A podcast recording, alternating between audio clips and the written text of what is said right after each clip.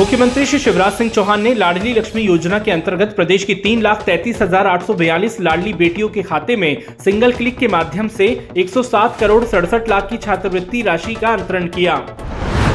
कार्यक्रम में मुख्यमंत्री जी ने कहा कि मध्य प्रदेश में महिला सशक्तिकरण का नया दौर प्रारंभ हुआ है। लाडली लक्ष्मी योजना, लाडली बहना योजना, प्रसूति सहायता योजना, गाँव की बेटी योजना, कन्या विवाह योजना सहित अनेक योजनाएँ शुरू की गई हैं।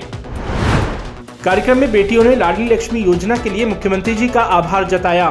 मामा जी, आपके द्वारा समय समय पर जो मुझे छात्रवृत्ति प्राप्त हुई है, उसने मुझे अपनी शिक्षा में बहुत बड़ा सहयोग दिया है। मैं उन सभी बालिकाओं की ओर से आपको बहुत बहुत धन्यवाद देना चाहती हूँ कि आपने हमें पढ़ाने के लिए लाडली लक्ष्मी योजना को आरंभ किया। मैं जानती हूँ कि अब मुझे पढ़ाने के लिए मेरे मामा जी मेरे साथ हैं। मुख्यमंत्री श्री शिवराज सिंह चौहान की अध्यक्षता में आज मंत्रालय में कैबिनेट की बैठक हुई। इसमें शासकीय कर्मचारी, अधिकारी की मृत्यु होने पर अब बेटों के अलावा विवाहित बेटी को भी अनुकंपा नियुक्ति की पात्रता होगी। वहीं माफिया दबंगों से छुड़ाई गई शासकीय ज़मीन पर क्रॉस सब्सिडी पॉलिसी के अंतर्गत मकान बनाकर गरीबों को दिए जाने समेत कई महत्वपूर्ण निर्णय लिए गए। मुख्यमंत्री श्री शिवराज सिंह चौहान ने मंत्रिपरिषद की बैठक से पहले मंत्रिगण को संबोधित किया। उन्होंने कहा कि प्रदेश में विकास यात्रा जारी है। विकास यात्राओं का उद्देश्य जन जन से संवाद और उन्हें विकास तथा जन कल्याणकारी योजनाओं का लाभ सुनिश्चित करना है।